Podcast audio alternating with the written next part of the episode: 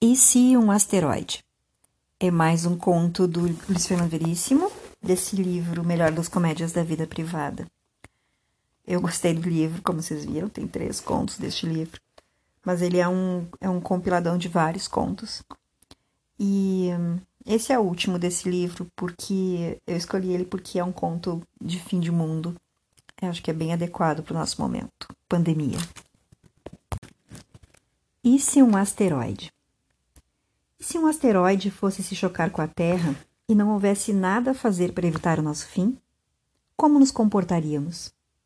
Nos convenceríamos, finalmente, de que somos uma única espécie frágil num planeta precário e viveríamos nossos últimos anos em fraternidade e paz?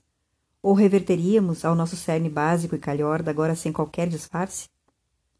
Nos tribalizaríamos ainda mais?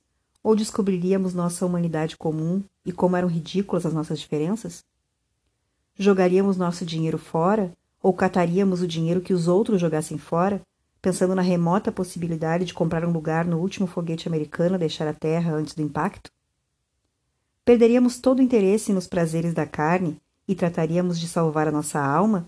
Ou, pelo contrário, nos entregaríamos à lascívia, ao deboche e à gula, ultrapassando as gargalhadas todos os nossos limites orçamentários? Como os cientistas nos diriam, até o segundo exato, do choque com o asteroide com alguns meses de antecedência, seríamos a primeira geração sobre a Terra a viver com a certeza universal e pré-medida do seu fim. E a última, claro. Muitas seitas, através da história e até hoje, estabeleceram a hora e o modo de o um mundo acabar e se prepararam para o evento. Nós seremos os primeiros com evidência científica do fim, em vez de crença, o que nos levaria a tratar a ciência como hoje muitos tratam as crenças.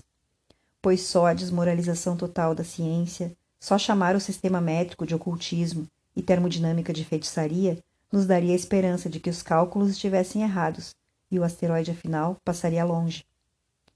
Se existissem foguetes salvadores e bases na Lua e em Marte esperando sobreviventes, estaríamos diante de outra situação titanique.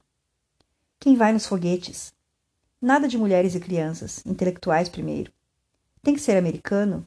Quanto custaria uma terceira classe? Aceita um cartão? Nós finalmente nos conheceríamos. E seria tarde.